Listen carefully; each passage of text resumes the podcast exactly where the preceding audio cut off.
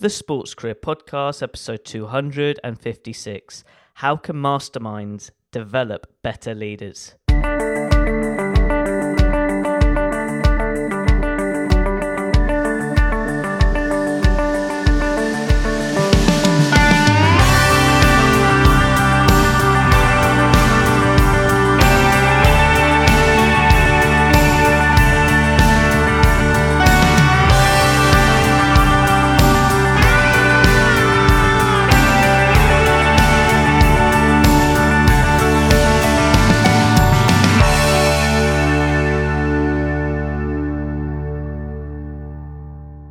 Hello, Sports Achiever, and thank you for tuning in to another episode of the Sports Career Podcast.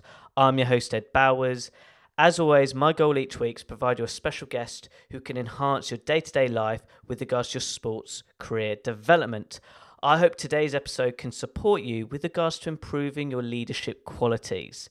So, I hope today's episode can support you with regards to your sports career development, interests, and needs. Now, getting back to today's show. This week, I'm bringing back a returning guest to the show, Daniel Bauer. Daniel is the founder of Better Leaders, Better Schools, where he specializes in helping teachers with their leadership development, which they can apply into a classroom. For that reason, it's great to have Daniel back on the show, and that's when today's episode, Daniel will share how masterminds can develop better leaders. Daniel, it's such a pleasure to have you back on the podcast show. I can't believe I'm saying this, but you were episode 96, which was nearly four years ago. And it was all about how important leadership is in schools. And you've carried on this great work with leadership. But for the listeners who haven't listened to that episode, can you just provide them a little snapshot of who you are and what you specialize in? I can't believe that it was episode 96 and four years ago. I had like, oh man, time has really flown by. Uh, but yeah, in terms of me and my work, uh, classroom teacher, administrator, and then somewhere along that line, I started a podcast like you. That podcast changed my life. And now I have the honor and privilege of serving school leaders in a full time capacity, helping them be more effective. We do that one on one experiences, but we have a community experience too. And uh, that's what my new book is about and kind of what people know me for now. So it's been pretty cool. Before we talk about your new book, I would love to ask your experience quickly, reflecting now, how has podcast influenced your own self-development looking back now? Because you're a consistent podcaster, my friend. Yes. Which they're very rare, very few. But looking back, how has that had a significant influence to your own development and even business to a point? Mm, good question. You know, so one thing I'll talk about my wife for a second too. That the best compliment she ever paid me in public, she said, "Hey, when Danny says he's going to do something, he does it, right?" And you you reflected back to me, so thank you for that generosity. Consistency is key. And one of my enemies in leadership is just talking a lot instead of doing. so here's the thing if I say I'm going to do something, I'm going to do it. It doesn't mean I'll be successful, but you better believe I'm going to give it a, my best shot. So, yeah, podcasting, you asked about like development, leadership, business wise. Yeah, like I said, it, changed. it changed my life. Uh, I started the show to scratch my own itch because my lived experience, I know it's not everybody's, but in a school district, you know, in the States, uh, in the districts where I worked, if they brought us together for leadership, they were very focused, and I understand why. Test scores, attendance, discipline, right? Raise two of those, decrease the discipline problems, or you're fired. And that's just not, it's not compelling. You know, it's like if you if you work in a in a business and the sole mission is like to make the owner richer. Like that is not compelling. That's not inspirational. And so I started the show because I wanted to learn how to craft like a really meaningful vision that people loved, right? And drove the work forward. I, I needed to grow in having hard conversations. That's not easy for me, right? It doesn't come natural. Uh, and then, you know, we were talking a lot about race and equity these days. And I've always served in schools where you could consider the, the students uh, uh, under under resourced, right, and underprivileged and so i've always i've always wondered like what can we do about that and we weren't talking about that stuff in leadership meetings so i figured hey let me talk to guys like ed Let me learn from their success and failure. Uh, let me take action, right, on one idea because that'll make me better. What I didn't realize, you know, you asked about business. So this is the answer, your last part of your question. I didn't realize that it would open those kind of doors, right? I was just starting a show, trying to trying to serve school leaders. All of a sudden, those school leaders I was serving through a free podcast started asking for help. So, huh, that's that's interesting. And I'm naturally a coach. You know, I'm I'm a teacher by trade. I think that's, and I've always been like a coach as a teacher. Uh, and so that was really easy for me to step into and then you know really really invest on making those skills better and helping my clients like soar. And that's what i get to do. And the best part is like everybody i work with they want to be there. You know what i mean? What a gift. So i truly say that i have the best job in the world because everybody i work with wants to be there. I get to create content i want to create and uh, we're, we're making a ruckus is what i like to say. We're making a ruckus in education Absolutely. And I, I, want to tap into one little segment of what you've said because I think it's super important, but also I'm fascinated as well. May I ask how you've approached those hard conversations? Because that it's not just in schools, it's actually in every aspect of our life here. But oh, yeah. you, you've got used to it now. But may I ask, do you have a game plan? Do you deep breathing before you make that conversation? Like, I'm really intrigued on that point you said. Yeah, sure it's still not easy. Okay. It's still not easy for sure. And it's something you have to work at.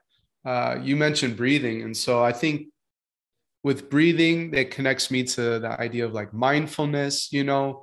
And one thing that I've learned through all of that is uh, being aware, just what's going on, right? So first awareness is just on your breath. And so you might, you know, if if if the stakes are high, it's very possible that you're taking short breaths or maybe not even breathing right? And scanning your body that's a that's a mindfulness technique. So what is my face saying you know? Does it look like i'm communicating uh, how i feel about you in a negative way? Or am i am i smiling? Am i being stoic? You know whatever. How about my hands? My hands clenched you know? Notice my heart rate. And again the breathing that could slow that down too so a lot of that's um, self-awareness. Uh, i recorded a show i don't think it was four years ago but it was in the past with a coach named david wood. And he talked about like these four steps to having a tough conversation. I might butcher this because i don't have it specifically memorized but one of the things that I, I remember him saying that i thought was really interesting right before or right in the middle, right? You're starting this uh, tough conversation. You tell that person, hey, this potentially can be a tough conversation. So you're framing it, right? This potentially could be a very tough conversation. It might even get awkward or a bit emotional. And I want to say that now because one, it's asking for permission, right? Like, would you would you like to spar with me, so to speak, in this in this tough conversation? And two, I think this relationship is like worth it. What I have to communicate, I think it's feedback you need to hear to make you better. But I'm not going to share it if, if you're not open to hearing it. You know what I mean? And connecting some dots, we read in the mastermind a book in this past year called Thanks for the Feedback. It wasn't about how to give feedback better, it's actually how to receive feedback better. One of the biggest things I learned from that book is that uh, feedback actually comes in three forms. And we often think of feedback in terms of evaluation good job, bad job, right? But there's also feedback that's um, sort of like celebrating and affirmation, you know? And then there's also uh, coaching, okay? And so those three different types of feedback, not always like evaluation. If you cross wires, somebody is wanting to be appreciated and seen for the hard work they did. And you come in there with a rubric or some evaluative tool and tell them, you know, how they scored that's really going to land poorly, you know? Or if they're looking for coaching, again, and you're just saying, hey, good job, and you're not telling them what to do to improve and that kind of thing, it's still gonna, it's still gonna be a, a mismatch. So, you know, that's some of the stuff that I've been thinking about when it comes to tough conversations. Thank you for sharing that. And there will be a link to that podcast in the show notes. I think it's such so important. But before we talk about this podcast topic, when you reached out to me about your new book, which we'll talk about soon as well, um, I said to you straight away, this was actually in 2020, you sort of reached out and going, so glad you reached out because there's been a lot of teachers in the UK who I know, and I've been forwarding your podcast. And because of the chat, because of the challenges that teachers are faced, just for any teachers who are listening to this, would you mind just sharing a snapshot of what your podcast is about? Because you work with teachers, you work with leaders, and they've had their challenges of basically going from in-person learning, teaching to then everything on Zoom, which okay, in business that's transcended, but the difference of business is your age group are a lot younger, you know, and to have that attention, I bet it's been very challenging. I know some friends who are teachers, it's been a huge struggle. May I ask what your podcast is about and how it could help them through any challenges through this pandemic period, if that makes sense? Sure, sure. Well, so eh, broadly, I love talking about education. I talk about leadership, right? In in you lead in a classroom. You don't have to have the title of head teacher. I think is what you call them in the UK. Uh, but the thing is, you know, I, I love talking about those topics, and I think I take an unorthodox approach in the sense that yes, I'll talk to school leaders, but I also love talking to leaders in other industries just to say, hey, what's working for you? And how can we translate to the classroom experience, right? So you get a lot of fresh and innovative ideas in that way. And that's a gift I want to give to education as well, because the type of people that listen to my show, and certainly the type of people who join the mastermind or hire me as a coach, they're already reading that stuff in education. And so I don't need to point them and give them more tools there necessarily. So I'm I'm working on their mindset, on their effectiveness and that kind of thing. And then I'm pointing them to tools and resources that they have never seen before because it exists outside of education. So hopefully that helps. I, I can't say that this is true necessarily for the listener. I, I did a couple shows where, you know, I shared some of the things that we've learned about Zoom and remote and virtual and this kind of stuff because we've been playing in this space since 2015. But what I can say with 100% confidence is that our members of the mastermind community going through COVID and still going through COVID, it wasn't easy, but they felt prepared, which was a huge advantage over every other school who was scrambling like what the you could fill in the blank are we going to do right our principals, you know, and, and assistant principals, they knew exactly what to do and they felt ready. So th- we met this challenge head on. And that's been something I've been super proud of. Awesome. And I want to get to this podcast topic now because it so relates and it's relevant. How could masterminds develop better leaders? And if you don't mind for the listener, can you also explain, Daniel, what a mastermind is as well? Yeah, thanks, Ed. So the the structure, you know, it's it'll vary between groups but imagine having number one uh, a cohort a personal board of directors right that are team ed or team whoever you are they're going to be cheering you on to success uh, but they're also be very candid with you where your thinking needs to be developed where you might be missing something you know so on and so forth so that you that you grow the greatest part of the mastermind and every mastermind i know of has this at least is called the hot seat and that's when you briefly share uh, the context of a challenge that you might be going through or talking about a project you want to get off the ground. And now you leverage the collective IQ of this uh, personal board of directors. And so they ask clarifying questions or hard hitting questions that really get you uh, thinking. Uh, they, they themselves share stories of success and failure. They point you towards resources. And even if you know, if, if you've really processed and have a couple of options prior to the mastermind. I mean, just hopefully I'm expressing the value of X, the exponential value, really, right? Of leveraging that collective experience from people who sit in a seat just like you, get what you're going through, and can provide value and resources in terms of navigating the tough stuff that exists in education. So you walk away from that mastermind experience just so much more prepared, right? And that's if you're in the hot seat, sharing your context. You know, that doesn't happen every week. We rotate it. So there's actually tremendous value, um, maybe even more, I would argue, when you're not on the hot seat. One, it feels good to help people out. Two, you get reminded of challenges you should be preparing for. Like, oh, yeah, I forgot, like around this time of the year, this type of stuff happens. Let me get ready for it. And then three, uh, you actually become a more proactive leader because you hear what other folks are you know preparing for or thinking about and you're like oh my gosh i didn't even know that existed right? Now i know. So you're not blindsided right? You're not in reactive mode. You're actually in planning proactive mode. And again covid's a classic example because as schools were changing kind of like the schools that were lagging behind there were some leaders that were doing things you know and changing the structure before they had to. So again not only had they been playing in this space for years and felt prepared. They also got to see schools and talk right in depth about what you're doing asking the follow-up questions. And that's so much more valuable uh, than doing that within your you know your district or your school community. Because it's it's not a bad thing but um, tunnel vision you know what i mean? Like that that happens. Uh, group think you know? And hmm in, in your gut sometimes you're just like i don't know if that's the best way right but everybody rah rah rah like this is how we're doing it if you're talking to schools all around the world about what they're doing you're just going to have a better education experience period like you can't convince me otherwise. So so that hot seat is in every mastermind.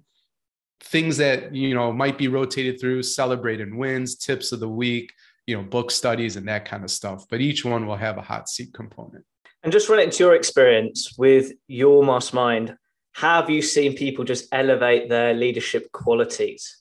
Just reflecting now. Yeah. And including yourself yeah. as well, not to put you on the hot seat. Uh, well, it certainly made me a better leader because, um, you know, I love to do stuff in public. And this is a weekly expression of leadership, right? And leading leaders is different than leading others. You, you really have to bring your A game, otherwise, it's just not going to work out, you know? Um, so that's been that's been growth for me. Uh, and something you know I didn't realize for for uh, our participants and members we actually rotate who facilitates the meeting and that was born out of necessity i got sick and couldn't attend you know uh, this was way back like 2016 maybe and uh, i just I asked one of the members that i really trusted could you lead on my behalf and that that necessity turned into innovation which became a part of our culture and they love leading. And i'm like wow this made the mastermind so much better. Yes people value my perspective but now we get everybody's perspective. You know every week it's different every week because you know different leaders are are uh, facilitating the experience. And that was just really a truly i don't know remarkable sort of thing that happened. I never i would have been the bottleneck i would have facilitated every single meeting forever unless i had gotten sick and i'm so glad i did so leadership lesson there is just like you know sometimes those challenges actually are the pathway forward to make things better. So, wow, you can see my big smile now. Out of interest, what inspired you to write a book on, I would say, these two topics mastermind and leadership? Because really, I've read it, it's a phenomenal book, but I love your thoughts of what inspired you to get thoughts onto paper. I never would have written this book, to be honest. And uh, Corwin, my publisher, they came and pitched me.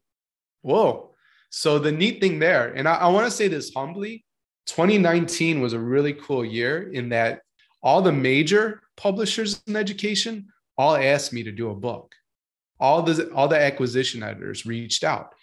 And I do say that humbly because the, the lesson is when you show up and you're consistent and you offer value to others and, and do it in a spirit of service, people notice. Maybe not right away, right? But years down the road, everybody was knocking on my door. The difference with Corwin is that they didn't say what idea you have. They said, We'd love to tell the story of how you're supporting school leaders because we don't see that anywhere else. It's fresh, it's innovative, it's changing the landscape of how leaders are experiencing professional development. And I thought, Ed, I was like, Whoa, you know, do I do this? Because this is my baby. It's so close to me and you're business minded as well there is a business aspect to it it's not free there's no way it's so good that's it's not going to be free and anyways so how do i write about this thing too and don't make it like a sales letter or you know what I mean? Like I wanted people to you read it so you can you're you're welcome to share your personal experience with the book. But my goal was to talk about why it works, you know, at why it works at a high level. And I was hoping by sharing case studies, practical examples, people could take what I call the ABCs of powerful professional development authenticity, belonging, and challenge. And if they integrate that within a classroom or school wide experience, it would just level up the entire thing. And I eventually got there. It took it took multiple multiple drafts. It took two years, um, but I'm very proud of what I've created at this point. And I, I know it's it's well researched. I think it's an easy read, you know, and maybe I hope I made you laugh a couple times. I don't know if I did, but I hope I did. you, are definitely there is one story I'm going to touch on, but before I forget, can you just name like name the book to the listeners, what it's called, and there will be a link in the show notes as well. Yeah, for sure. So the title is Mastermind: Unlocking Talent Within Every School Leader. Awesome, and I'm gonna, if you don't mind, I'm gonna nick a little few areas which just fascinated me. And, and trust me, guys, I, I read a lot of books, and I've read about three leadership books this year, and I said, Daniel, before this podcast chat going, you've got me really thinking of areas of leadership with the method of mastermind, which is such a great intertwined. It's like I'm big into tennis, they're like doubles partners. And that's why this book's a win-win. And, and, and I love it. But there's one area I want to touch on. You said in the book, you said uh, leadership is an art. And you gave a great example that you could see Picasso and his work, you could see Van Gogh and his work. They are quality pieces of work, but they are different could you just relate to what I've said, which is in your book, that how leadership is an art? It's not just one type fits all.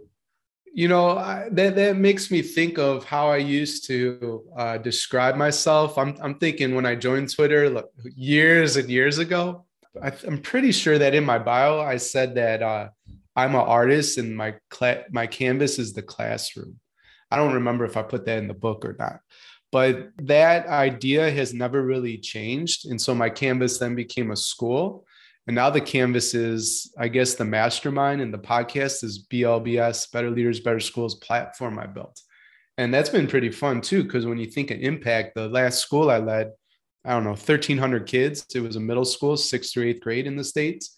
And uh, now, if there's like a thousand kids, let's say on average per leader, 72 leaders in seven different cohorts, leaders from around the world, that's at least 72,000 kids. And then you add the podcast that has a million and a half downloads. The impact and the canvas has gotten bigger. But you're right. And, and when it comes to like an art form, I think it's important to look to people uh, who are doing great work and emulate parts of that, but don't try to be them. Put your own spin on it and that's that's a mistake i made in the past and uh, i'm glad i learned it right? And the the quick story about that was my first year teaching ever uh, sixth grade language arts and reading and i'm in marietta georgia which is a suburb of atlanta okay? And and i i'm a sixth grade teacher. I'm sure you could guess what my classroom was like. It was more it was a lot of talking. It was excitement energy right kids sitting not in rows but in in groups uh, playing music honoring their cultures you know what i mean? And like really great engagement. But at times it could be messy you know and and stressful to some extent. And i remember walking past this eighth grade history teacher's classroom. He was a veteran you know he was in the the military. And the eighth graders the kings and queens of the school like the a real big deal right I remember that they would line up outside of his classroom, line up like the military, completely silent, standing straight, sir, yes, sir. And they would walk in quietly. They would sit in their rows. They would do their worksheets. I mean, it was probably a terrible experience, but I'm like, oh man, that looks so peaceful in there. I, I got to, I'm going to do this. So I started lining up my kids, right? And telling them to shush and don't you dare talk. And I took the groups and I made rows and oh man, it was a it failed terribly because I wasn't leading like who I am. I wasn't honoring, you know, how I'm made and how I approach teaching. And uh, that was even more stressful, right, than the environment that I created. So I just had to figure that out for myself. And hopefully that illustrates a bit of like the the art form of either teaching or leadership.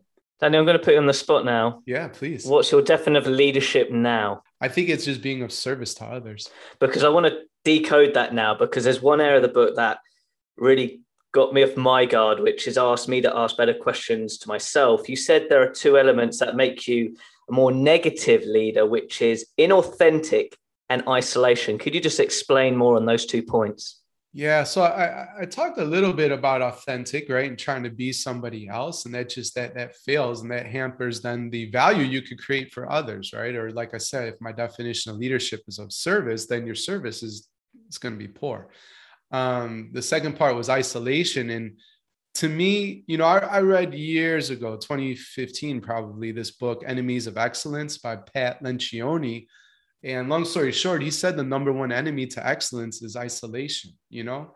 And and that's true. It's like there's that proverb, right? If you want to go fast, go alone. If you want to go far, go together. That's the point. Like we know these things to be true, but yet we stay isolated. And I don't understand why. I think it's just because one, it's easier. And two, if you do things in community, then you might get feedback that you might not want. right. Or just like there will be conflict, like all the messiness of relationships uh, has to be navigated. And so, in some respects, like isolation is a way of hiding, and people might not even realize that they're doing that. But it's just it's hampering, you know, and limiting the the impact, ultimate impact you can have. So, on that point, how has that mastermind been a method to resolve those two elements? Because it's in the book very clear, but just for the listeners, how have you seen some of your sort of cohort of masterminders who have just overcome those obstacles? Because, as you said, with isolation, they may not even realize, but when they're in that environment with that bit of guidance, can get them over that obstacle, if that makes sense. Yeah, yeah.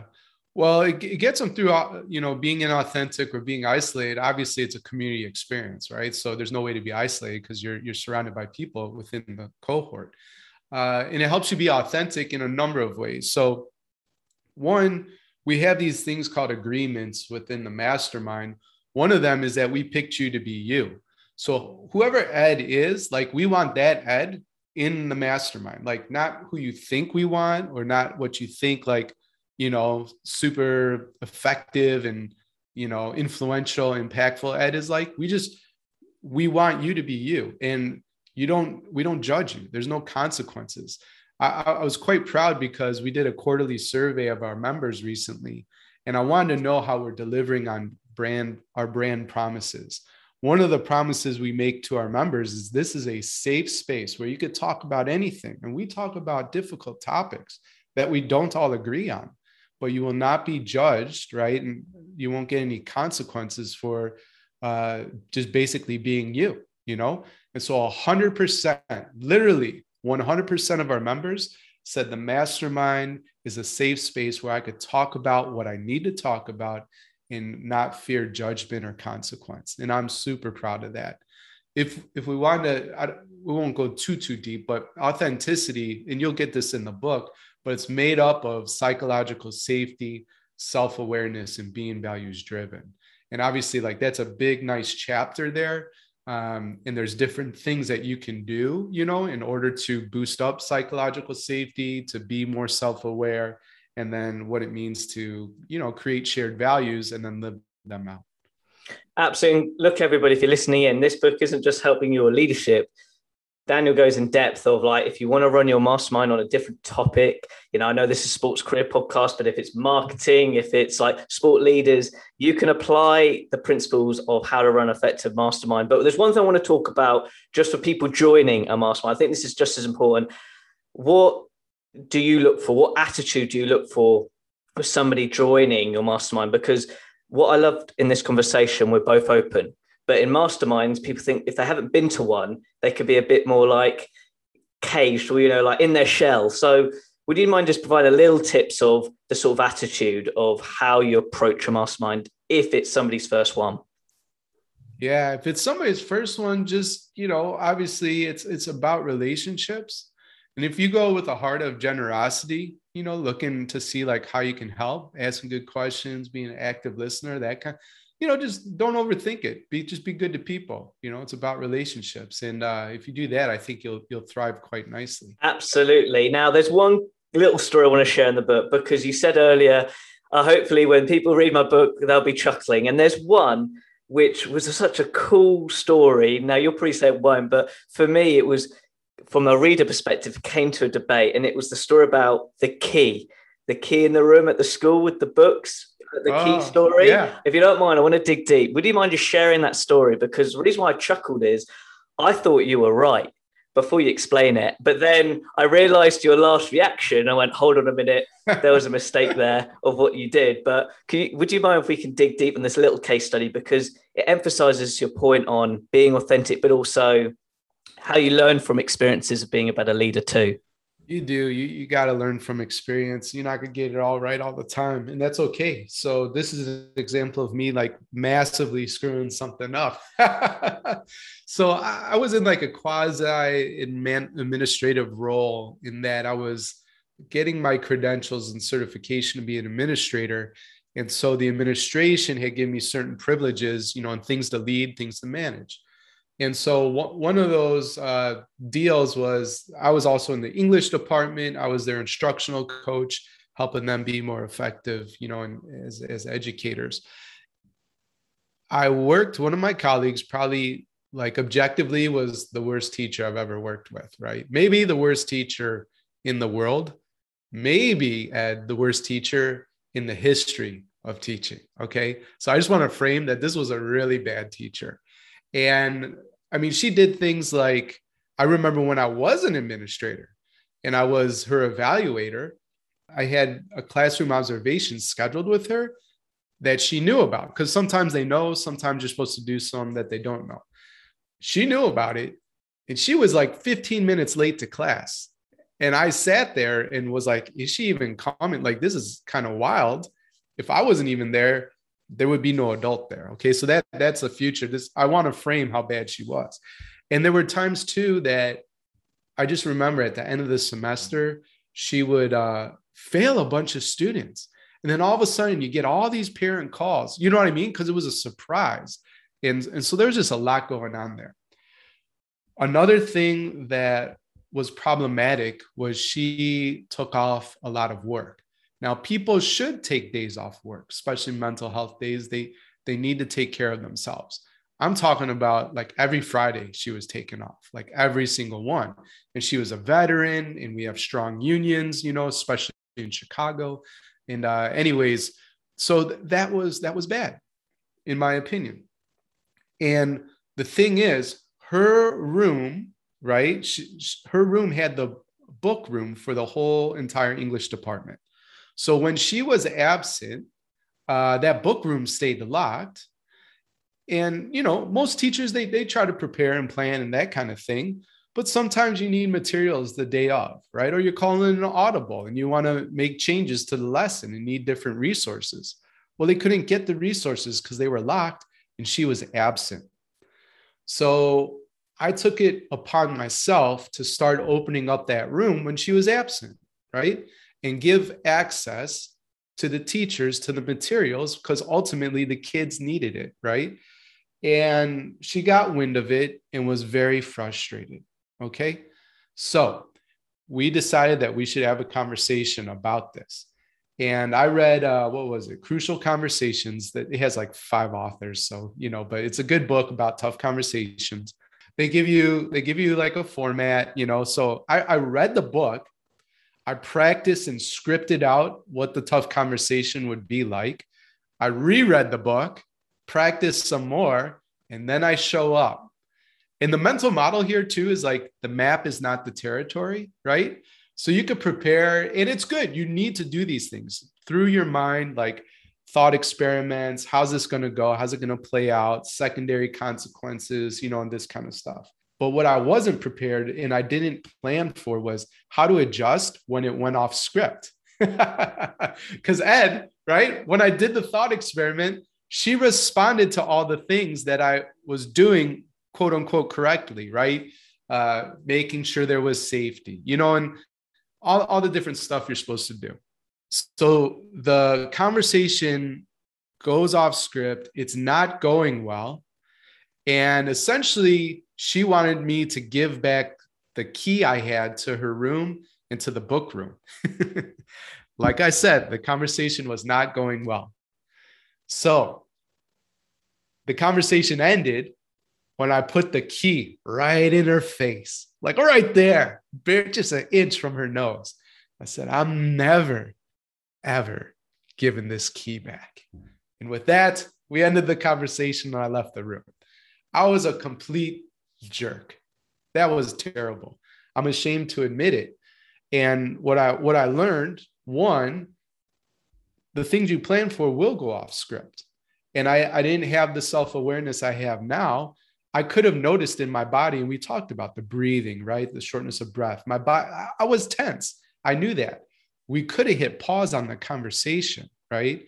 And said, let's let's talk about this again. It's getting a little heated and I don't want, you know, I don't want to say anything that I would regret or that's unprofessional. Can we revisit this later? If I was a healthier leader back then, I would have done that. The other major, major lesson is that I, I realized we were actually talking about two different issues. That was a huge learning moment for me. I was talking about you're absent too much. And when you're absent, our faculty don't have and students don't have access to resources, right? I couldn't engage her on that topic because that wasn't the topic she wanted to talk about. And I was totally oblivious until years later when I reflected on it. She wanted to talk about the fact that I was going into her room. And here's the thing she was right. I was going into her room. And I didn't realize how she experienced that, right? That really made her feel terrible and that she couldn't trust me. Now, the thing where she was wrong is she thought, because I was in this like quasi administrative role, like she thought I was going in there, you know, like a villain, all right, and searching through her materials because she was a big part of the union too, and trying to get like intel on what the union was doing and feeding that to the administration. Nothing could be further from the truth. I just cared about the books but she cared about having a private space. Again, she was right about that and uh, protecting the union materials. And that was completely lost to me in the moment and during that year. And so, uh, since if I would have addressed that part of her concern, we probably could have gotten to the book room and had a resolution. But yeah, I really screwed that one up. Daniel, look, really quickly, I, really appreciate your authenticity in this conversation. The reason why I picked that example is you got me to in a throne because when I read that piece from the story, I'm like, Daniel's right here. He's taking initiative. He's thinking about the the staff, the most importantly, the students who need the book. But what I love about the story right at the end, like I do agree, like your last action with the key in front of the nose, I was like, ah, and that's why I did chuckle because I'm like, dash, I wouldn't have done that. But sometimes when emotions bubble up, oh, yeah. it just happens, you know? So, and, and I've been in there, I've had that sort of situation in my life. And I think hopefully the listeners too, of where I'm coming across. So I'm super grateful for you sharing that example. And for me, this is where leadership, I can hear it, I can see it Mm. even more now, Daniel, from when we last spoke our podcast chat. But just talk about the last thing about leadership is like from those examples. So for the listeners listening where they've had past experiences which they would readjust their actions, situations like this, how has it made you a better leader with that regards of self-reflection out of interest? Yeah, well, it really, you know, through podcasting and through the mastermind experience, I've I've really gone all in, you know, on on my own development, you know. And so, for example, I could tell you that uh, there's a great book, Emotional Intelligence 2.0. Um, I was just writing a piece about their work the other day, uh, but some of the things that they found is like for uh, it actually pays to be emotionally intelligent so for every point in your emotional intelligence that you improve, that actually translates to $1,300 more in an annual salary. That's what research shows, right? And uh, let me find this other, it'll just take a sec to pull up. But um, I think Talent Smart also found that 83% of people high in self awareness are also top performers, right? So that's like, okay, I'm seeing a trend here. And they also, the same group, uh, they surveyed half a million leaders. It's a lot of leaders, right? You could definitely generalize from that data set. That's a lot of people, a lot of leaders. Three quarters of those half a million leaders had no idea. They could not accurately pinpoint their emotions right now as they're happening, which means their emotions are influencing and guiding all the choices and actions they make you know? Have you ever found yourself like repeating the same mistakes and you're like how did i get here again? That's just a glaring example of blind spots and the lack of self-awareness. So the good news is it can be learned right? And emotional intelligence 2.0 it's turning into a, a book pitch for their book but it really is a great resource. It gives you a survey and has very practical examples of what you can do in order to you know grow your emotional intelligence. So like when I started learning about that, it's going to make me better effective, but it makes you a better partner, you know, it makes you a better friend, it makes you a better human being. Uh, you know, this is the type of stuff that I want to I want to invest in. So that's why I made the mistake, right? That was true. That was more than six years ago. That might be about eight years ago, right? And you said you you experienced me differently four years later. That's because of the development, you know. And again, this is like a, a humble brag, but in 2015, I did something really scary. I invested $1,200 in myself for the first time, right? And that was uh, that was joining an experience called Podcasters Paradise. And here's the thing: all the information about podcasting that you and I do, right? It's all out there for free, right? You can learn all the things, learn the best resources, how to set up a show, so on and so forth. You'll learn from experience, from your success and failure. The problem with that, again, doing it on your own, that's very slow. But by joining a course and joining a community, I learned about how to make a podcast special quickly. And so that $1,200 that I spent in the first year on myself, I think that's a big reason the show really took off in the early days and now continues to grow a million and a half downloads later. You know what I mean? So the humble brag, it was $1,200 in 2015. In 2021, I've spent over $25,000 on my personal development this year alone, right? That's in one on one coaching about leadership stuff and a number of uh, group coaching, like mastermind experiences that I'm a part of. And I know the, like, I already have seen the fruit. Like, we could get, you know, I could tell you that kind of stuff. But just the point is, is like, if you will bet on yourself, you know, and you got to get past the upper limit challenge. Like, am I worth it or not? You know, because it's like, okay, when I get the latest phone, I know it's the latest, has the best tech or, you know, dressing nicely or, you know what I mean? Like tangible things. But when you're talking about mindset, right? Emotional intelligence, these soft skills that uh, are all on sort of the inside, like it takes time too to see the fruit. It, I've never been disappointed. I really haven't. And I think, you know, looking at what I've created, proofs in the pudding, in my in my opinion. Absolutely. And really quickly, where can people grab a copy of your book? Where's the best place to grab a copy? Sure. There, I mean, honestly, wherever you want to get a book. So um, they're they're available there. Uh, in so Amazon, just to be clear for Amazon, very clear. It's on my website. So if you go to betterleadersbetterschools.com slash mastermind book, and there's some pretty cool bonuses that are only available on my website. Um, but yeah, Amazon, you know, Booktopia, Barnes, no, yeah, all the places. Yeah. Awesome. And out of interest, just looking back from the last four years we last spoke, what have you enjoyed the most from your career journey? You know, just uh, having the impact that I've had has been the best part of it, right? So it could sometimes be hard to receive feedback. And so the story or or like when people are expressing gratitude for what you do. And uh, the story here is so I, I'm speaking, I'm giving a keynote to 300 leaders in Utah in a month. And so I'm retaking a course I've already taken before. Remember investing in yourself. And it's called, I think, Executive Success Speaking. This guy, John Bates, that I know puts it on, you know, he helps people do TED Talks and just be effective.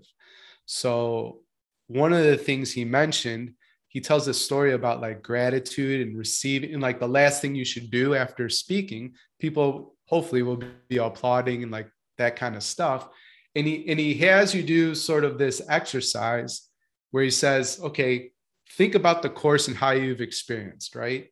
And then say something nice to him, right? So I said, John, you know, thanks for designing this course. It made me a better speaker. And he knew, like, okay, he was going to do that. And he goes, oh, shucks, it's no big deal. Like, uh, anybody could have done it, right? And he said, How did you feel when I did that, right? And you don't feel so good about it. And then you do it again. John, thanks for designing the course. You could put it in your own words, right? It really helped me be a, a more effective speaker. And then he stands there and he says, You know what? Thank you. Thank you.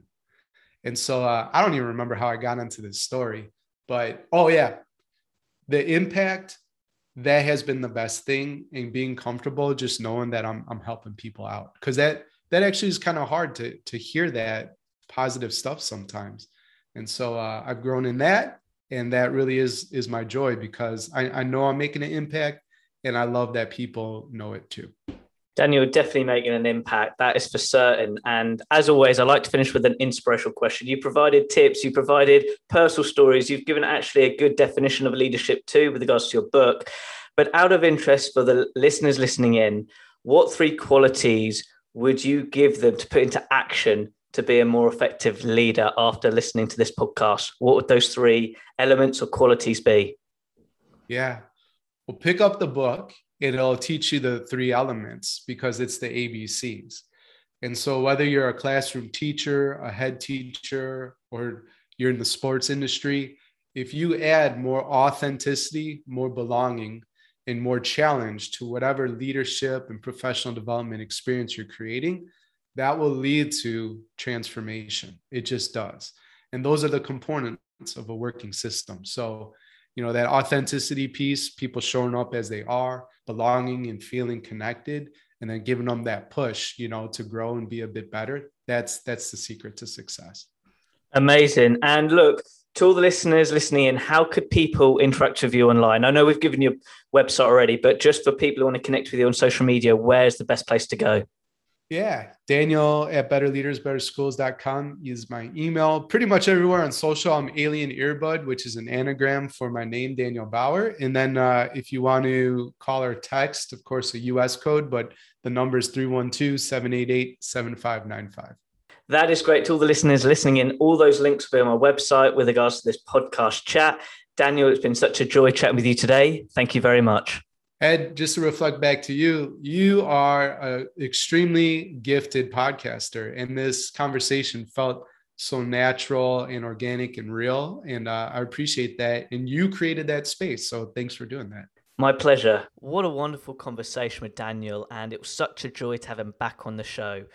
But without a doubt, I hope you've enjoyed this podcast with regards to this week's topic. Firstly, a better understanding what a mastermind is and you've taken Daniel's learning lessons of how to be a more effective leader within yourself. Because the biggest takeaway I've learned from this conversation and reflecting with regards to knowing Daniel four years ago, with regards to our first podcast chat, is being authentic's key not just being a great leader, but actually how you show up in the sports industry or how you do the work you do in the sports industry. Being you is so important. It relates that story that Daniel mentioned when he tried to model off that military teacher and he tried to apply it into his classroom and it just didn't work because he wasn't authentic.